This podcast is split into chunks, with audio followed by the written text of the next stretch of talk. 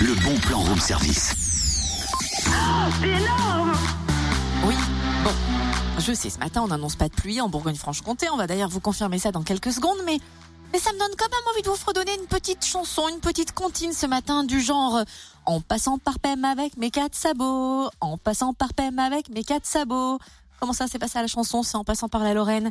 Et alors On veut pas la vraie, on veut celle qui pourrait coller au printemps des quatre sabots.